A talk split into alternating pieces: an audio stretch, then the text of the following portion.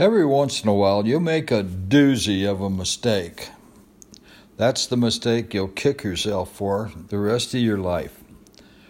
I've made several, but one stands out more than the other ones.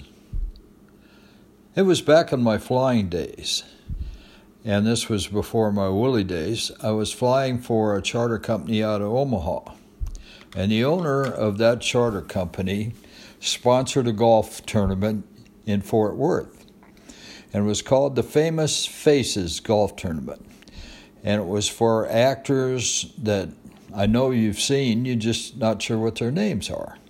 Sure, you can pick out the Tom Cruises and the, the famous actors, but these are the ones that got the bit parts that kept the movies going, but never got any recognition. He decided to sponsor a golf tournament for these guys.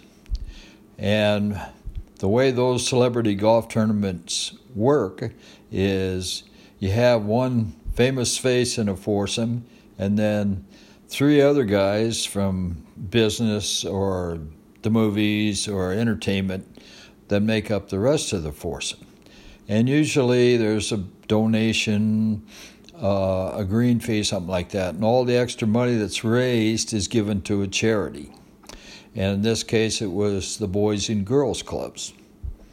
Well, anyway, each foursome had somebody that kept their scores for them. And, and in this tournament's case, each foursome had a beautiful Texas girl that took care of that job. We got there, and it was raining. Not real hard, not a Texas thunderstorm, but you know, just a rain that would uh, keep you kind of wet all day. And I was sitting in the canopy outside of the pro shop, just looking out on the golf course when I saw her.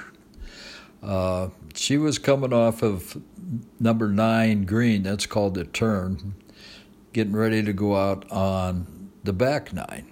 But they came in, they got a sandwich and beer and that kind of stuff. And she was doing the scorecard, and she was the most pretty, most beautiful girl I'd ever seen. She had shoulder length, strawberry blonde hair, and the cutest smile.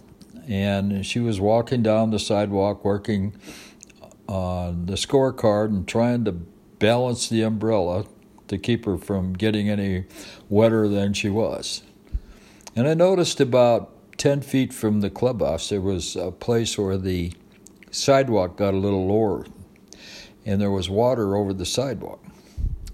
So I got up and I took my jacket off and I put it on the water so she wouldn't have to walk through water. And she got up, she looked at the jacket, looked at me, and she said, You're a damn fool, in the sweetest Texas accent I'd ever seen. Well, after the tournament was over, there was a dinner, there was all kinds of things going on, and we had a great time together that night. And from then on, every time I went to Fort Worth, I looked her up. We went out to dinner and drank too much and just kept having more good times. I really fell for this woman. Uh, and she kind of fell for me too, I think, but uh, you never know. Um, one Saturday, I got a call in Omaha and she said, Hey, Scruff, what are you doing? She nicknamed me Scruffy, and if you've ever seen my face, you would see that was the perfect name for me. And I told her that we had a charter flight that afternoon to Baton Rouge. We were flying a couple of lawyers down there. And she says, Oh, well, that's nice. Um, when are you coming back to Fort Worth? And I said, I never know. And I didn't, you know. Most of the time, these trips had come up we'd get maybe a couple hours notice and we were in the air. So anyway, we uh, took off for Baton Rouge later in the day, and we landed right about dark. So we were taxiing into the FBO, which is a airplane gas station, and turned onto their ramp, and we had the landing lights on, and they lit up a tug, which is a tractor used to pull airplanes around when they're not running. And sitting on the tug was my sweetheart. And there was a little suitcase on top of the tug that had a cardboard sign with homemade letters on it that said, Need a ride to Omaha. well, guess what? The lawyers got out, and Miss Texas, who had her hair pulled back in a ponytail and her big Texas grin on her face, boarded the airplane. We got some gas, and back to Omaha we went. And like I said, we don't get a heck of a lot of advance notice to when we had a trip. So the boss called the next morning. He said, I want to go to Las Vegas.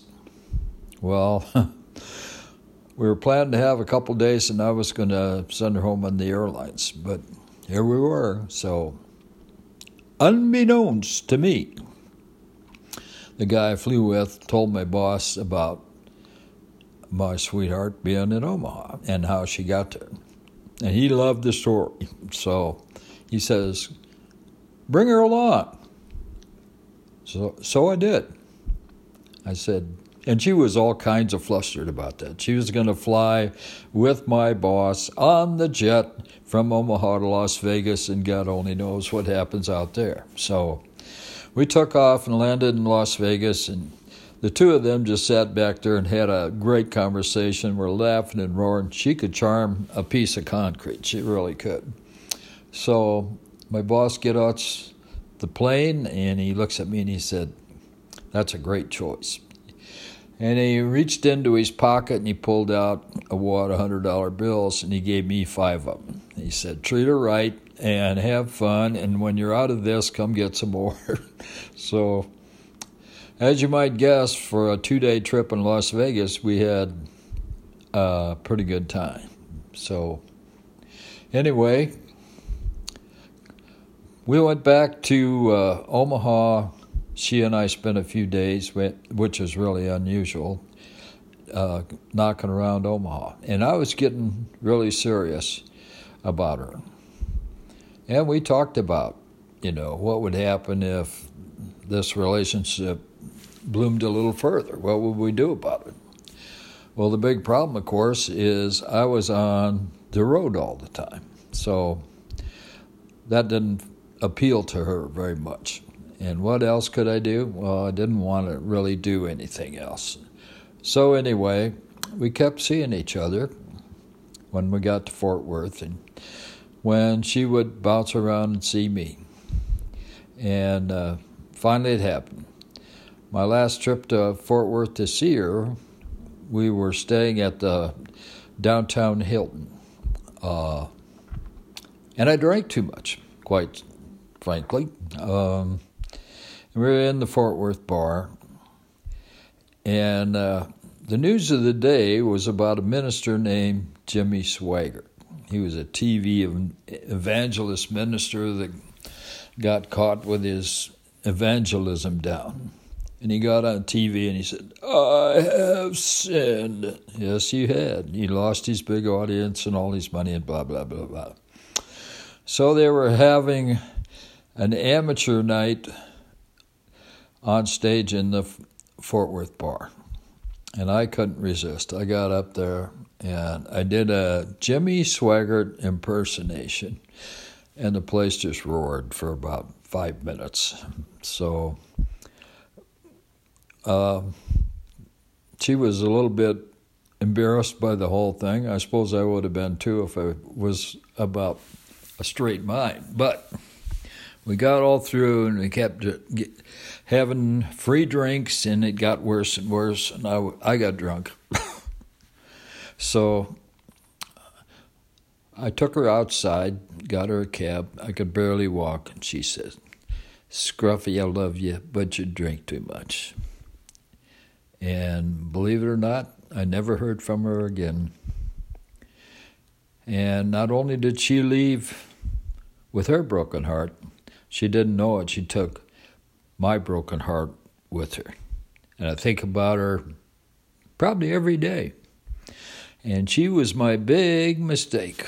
She was my gift. And I never took advantage of it. And I never found her again. And I looked, I tried. So I don't know where you are, Suzanne McCluskey, but I love you. You have a great day. Bye.